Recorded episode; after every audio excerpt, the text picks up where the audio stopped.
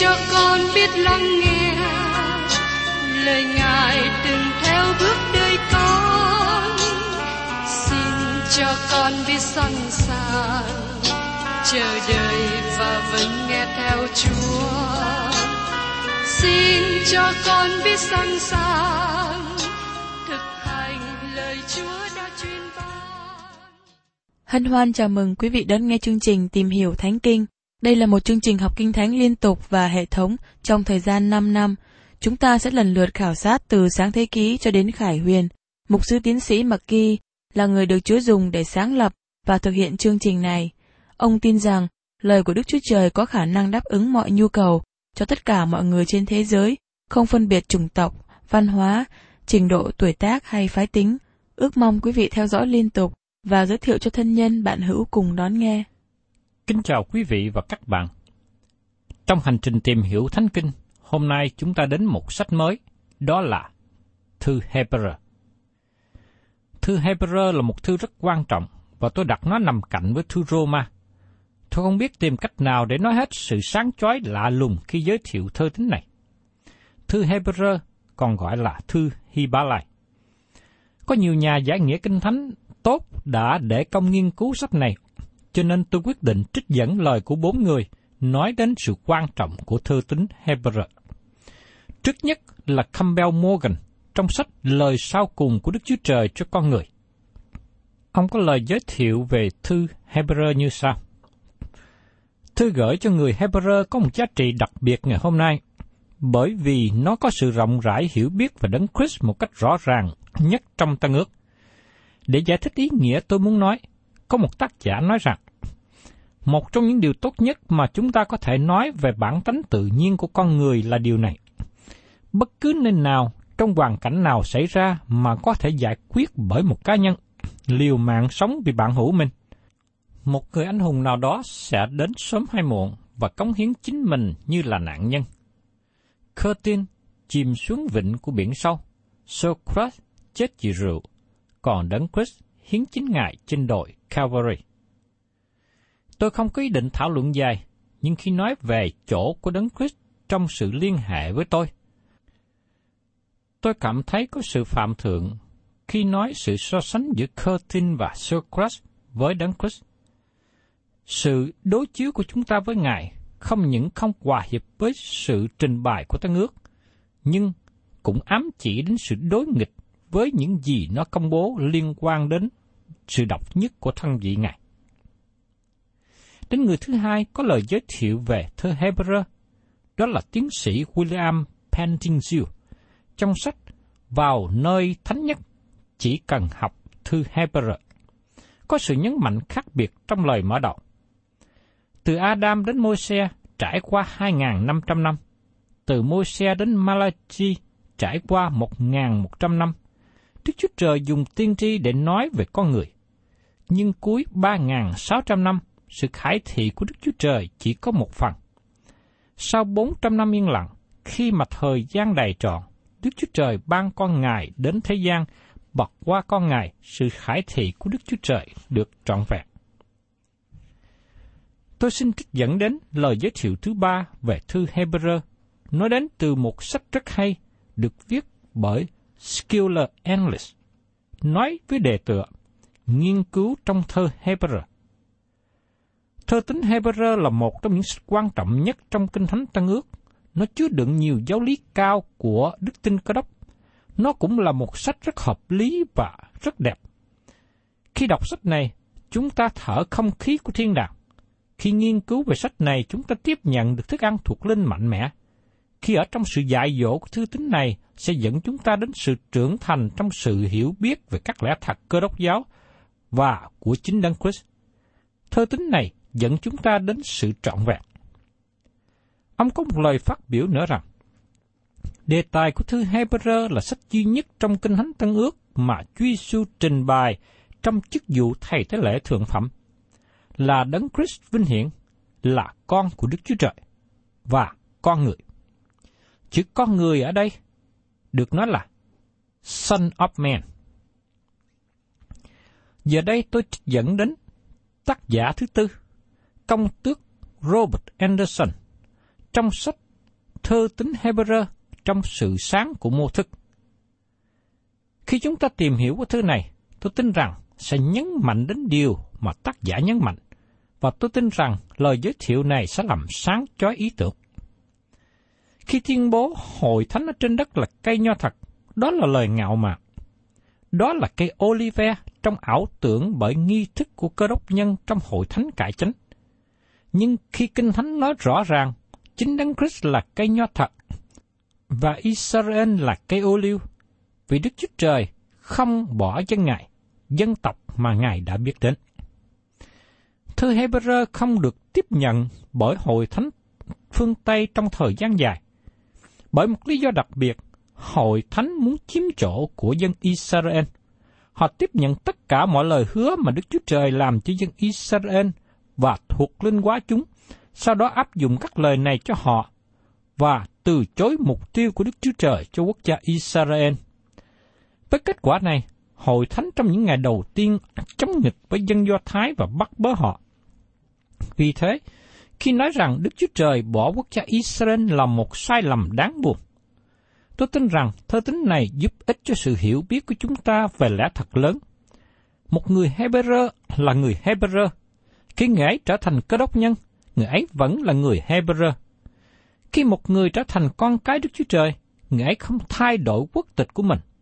Nhưng nó đem người ấy đến vào trong thân thể của những người tin nhận mà chúng ta gọi là hội thánh. Ngày nay, Đức Chúa Trời đang kêu gọi mọi người Do Thái và người ngoại trở thành một dân cho danh của Ngài. Khi điều đó được thành tựu, Đức Chúa Trời sẽ đem hội thánh của Ngài ra khỏi thế gian này, và Ngài sẽ thực hiện mục tiêu này với quốc gia Israel, thực hiện mọi lời hứa của Ngài với họ, và qua họ đến với thế giới dân ngoại trong ngày đó. Tôi mang ơn bốn người giải nghĩa lời của Đức Chúa Trời, vì đã giúp chúng ta thấy cái thèm nhảy giọt. Vì thế, chúng ta có thể nhảy vào nước của lời Chúa. Tác giả con người hay là tác giả được dùng để viết thơ tính Hebrew luôn là một vấn đề được bàn cãi.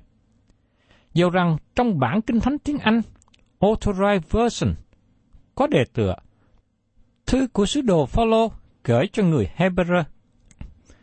Nhưng vẫn còn là một vấn đề nghi vấn về tác giả. Trong bản kinh thánh tiếng Anh, Revised Version, và các bản dịch sau này đính chính và đơn giản nói rằng thư cho người Hebrew. Nếu các bạn biết về văn chương của Kinh Thánh, các bạn nhận thấy rằng không có sự đồng ý ai là tác giả của thư Hebrew. Mục sư Mạc Ghi kể lại rằng, khi tôi còn là sinh viên trong chủng viện, tôi đã viết một luận án về tác giả của thư Hebrew, và tôi cố gắng ủng hộ cho quan điểm nói rằng sứ đồ Phaolô là tác giả. Khi tôi viết luận án này, tôi nghĩ rằng tôi sẽ giải quyết được vấn đề khó khăn và thế giới sẽ đồng ý rằng Phaolô là tác giả của thư Hebrew. Nhưng tôi thấy rằng ngày nay có nhiều sự bất đồng về tác giả hơn trước khi tôi viết luận án. Cả John Calvin và Martin Luther không chấp nhận Phaolô là tác giả, cũng giống như nhiều người khác trong quá khứ. Nhưng ở một mặt khác, nhiều người chấp nhận Phaolô là tác giả. Do vậy, người nào là tác giả không phải là điều quan trọng, nhưng điều quan trọng của thư Hebrew là nó được Đức Chúa Trời hà hơi và trở thành một phần trong Kinh Thánh Tầng Ngược. Dâu không thể độc đoán cho rằng Phaolô là tác giả của thư Hebrew, nhưng có nhiều bằng chứng cho rằng Phaolô là tác giả. Có cả bằng chứng từ bên trong và bên ngoài để hỗ trợ cho việc Phaolô là tác giả. Tác giả viết và nói rằng ông ở trong dòng xiềng xích. Như chúng ta xem trong Hebrew đoạn 10 câu 34. Vì anh em đã thương xót kẻ bị tù và vui lòng chịu của cải mình bị cướp, bởi biết mình có của cải quý hằng còn luôn. Thư này được viết từ Italy hay là Ý Đại loại và tác giả kết hiệp với Timothy. Trong Hebrew đoạn 13, câu 23 đến 24 nói như sau. Hãy biết rằng anh em chúng ta là Timothy đã được thả ra. Nếu người sớm đến, tôi sẽ cùng người đi thăm anh em. Hãy chào thăm mọi người dắt dẫn anh em và hết thải các thánh đồ. Các thánh đồ ở Italy gửi lời thăm anh em. Chúng ta thấy rằng có nhiều thư tín khác mà Phaolô viết thường kết hợp với Timothy trong lời chào thăm và nhắn nhủ. Trong ý nghĩ của tôi, Führer xác định Phaolô là tác giả. Như chúng ta xem ở trong Führer thứ nhì đoạn 3, câu 15 đến 16. Lại phải nhìn biết rằng sự nhìn nhục lâu dài của Chúa chúng ta cốt vì cứu chuộc anh em. Cũng như Phaolô, anh rất yêu dấu của chúng ta đã được sự khôn ngoan được ban cho mình và viết thư cho anh em vậy. Ấy là điều người đã viết trong mọi bức thư, nói về những sự đó. Ở trong có mấy khúc khó hiểu mà những kẻ dốt nát và tin không quyết đem giải sai ý nghĩa, cũng như họ giải sai về các phần kinh thánh khác, chuốc lấy sự hư mất riêng về mình.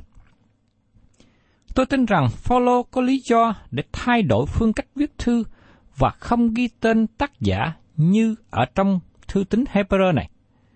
Tôi sẽ nhắc lại cho các bạn chú ý đến những điều này khi chúng ta tìm hiểu thư tín Hebrew. Niên đại của thư tín Hebrew cũng quan trọng vì nó liên hệ đến vấn đề tác giả. Nhiều học giả cho rằng nó được viết sau năm 70 sau công nguyên.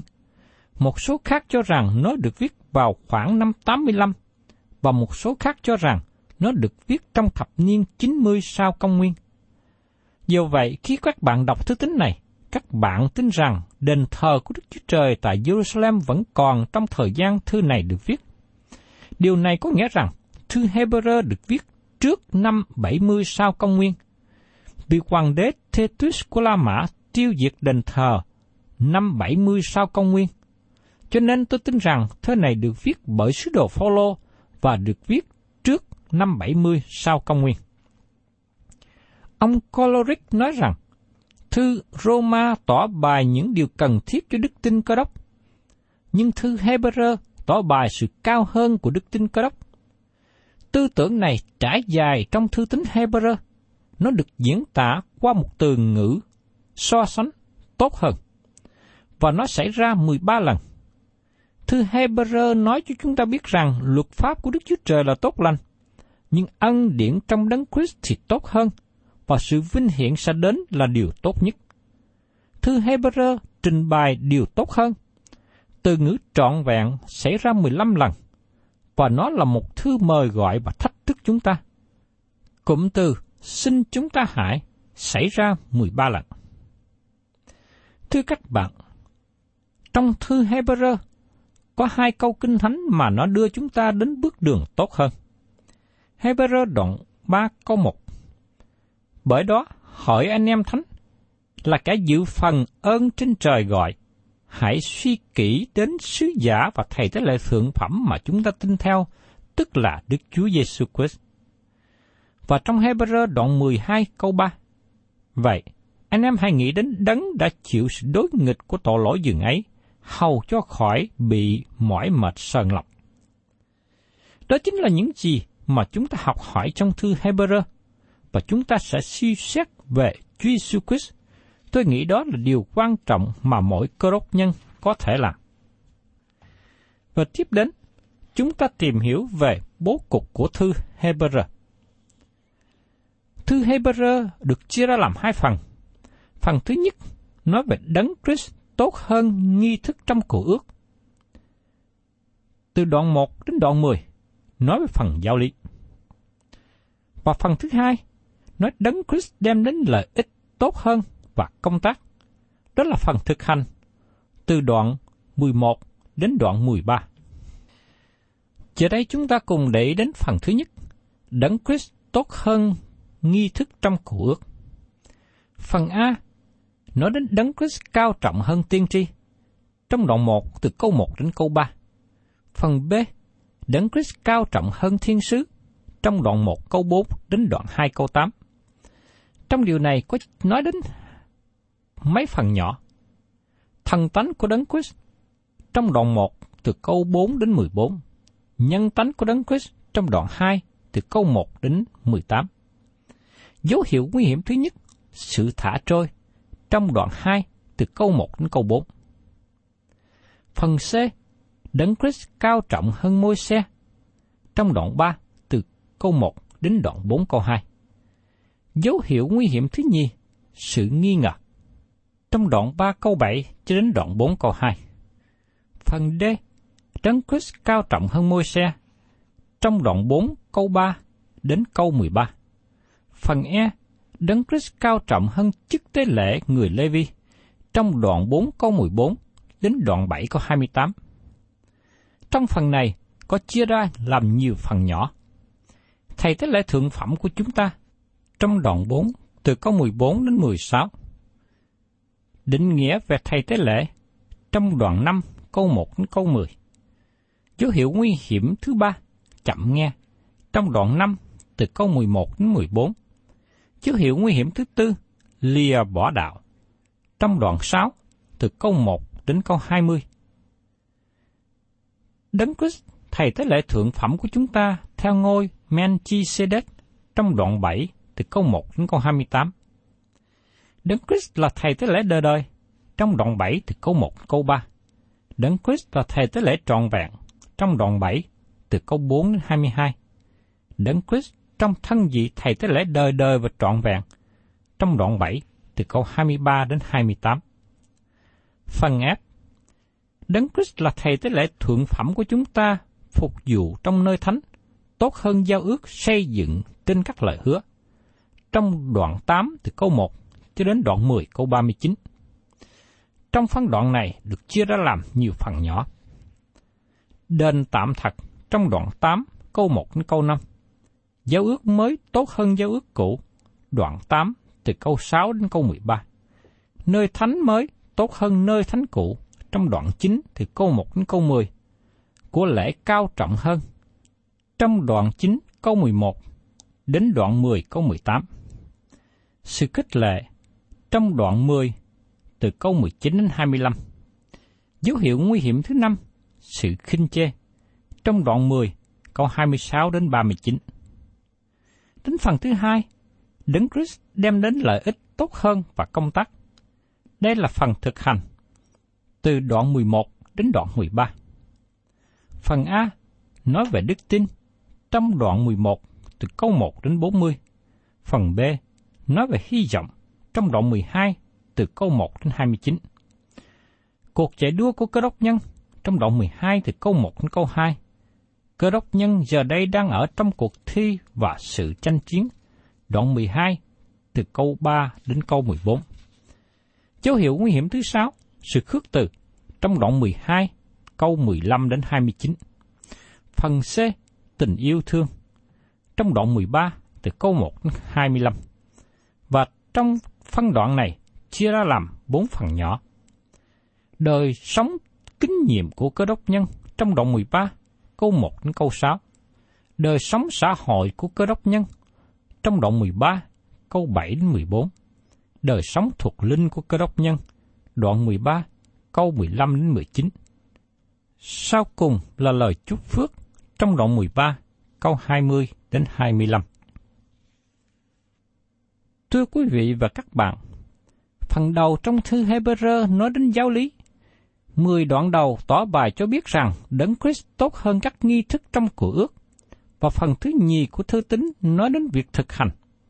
Trình bày chúng ta thấy rằng Đấng Christ đem đến nhiều lợi ích và công tác. Qua phương cách này chúng ta thấy đó là một khuôn mẫu mà Phaolô thường viết trong các thư khác. Đó là phần đầu nói về giáo lý và phần thứ hai nói đến việc thực hành. Trong suy nghĩ của tôi, có nhiều bằng chứng cho thấy Phaolô là người viết thơ tín Hebrew này. Dù rằng tôi không có độc đoán nói về tác giả của thư Hebrew, nhưng tôi có thể nói rằng chúng ta học hỏi lời của Đức Chúa Trời mà Đức Thánh Linh ban cho chúng ta. Bởi vì Đức Thánh Linh là tác giả của thư này. Vì thế, tác giả con người và niên đại của thư tín này là điều thứ nhì. Thư Hebrew là một thư quan trọng nhất chúng ta có trong lời của Đức Chúa Trời. Vì thế tôi thấy rằng mình không xứng đáng để giới thiệu và ví sánh thư này. Tôi mượn lời của bốn người giải nghĩa kinh thánh nổi tiếng để giới thiệu về thư tín Hebrew. Từ bốn quan điểm khác nhau, mỗi người nhấn mạnh đến một phương diện trong thân vị của Đấng Christ. Do đó tôi có thể nhận lấy lời hứa của Chúa Giêsu khi Ngài nói rằng, khi Đức Thánh Linh sẽ đến, Ngài sẽ dẫn các ngươi vào ngoại lã thật. Trong văn đoạn 16, câu 12 đến 15. Xin chúng ta giữ trong tâm trí rằng, thư tín này được viết trực tiếp cho cơ đốc nhân Hebrew là những người đang đứng giữa hai thời kỳ lớn, và thời kỳ của luật pháp môi xe đang kết thúc. Tôi cũng xin quý vị lưu ý điều này. Trong khi tìm hiểu về thư Hebrew, tôi dùng nhiều lần đến từ ngữ luật pháp. Xin quý vị hiểu cho rằng tôi muốn nói về luật pháp mà Đức Chúa Trời ban cho môi xe trước đây. Việc trưng tế lễ trong đền thờ Đức Chúa Trời trước đây có nhiều ý nghĩa, nhưng giờ đây không còn ý nghĩa nữa. Những gì Đức Chúa Trời đòi hỏi trước đây, giờ đây trở thành tội lỗi nếu như người tin nhận thực hành. Và thứ tính này nói rõ cho chúng ta. Thứ tính Hebrew này được giảng cho người cơ đốc nhân Hebrew, dầu rằng sự giải dỗ của thư tín này cũng cho mọi người tin nhận Chúa của mọi chủng tộc thuộc mọi thời đại. Hay nói một cách cụ thể rằng, thư tín này cũng có ý nghĩa cho các bạn và tôi ngày hôm nay. Do vậy, chúng ta cần giữ trong tâm trí rằng, độc giả nhận thư đầu tiên là người Hebrew, tức là người Do Thái. Thưa quý vị và các bạn, chúng ta đã tìm hiểu về phần giới thiệu của thư tín Hebrew này. Đây là một thư rất là quan trọng để làm cho đời sống cơ đốc nhân được tăng trưởng càng hơn. Và tôi mong ước sẽ cùng đồng hành với các bạn tìm hiểu về chi tiết của thư tín này trong những chương trình sắp tới. Thân chào và xin hẹn tái ngộ cùng quý thính giả.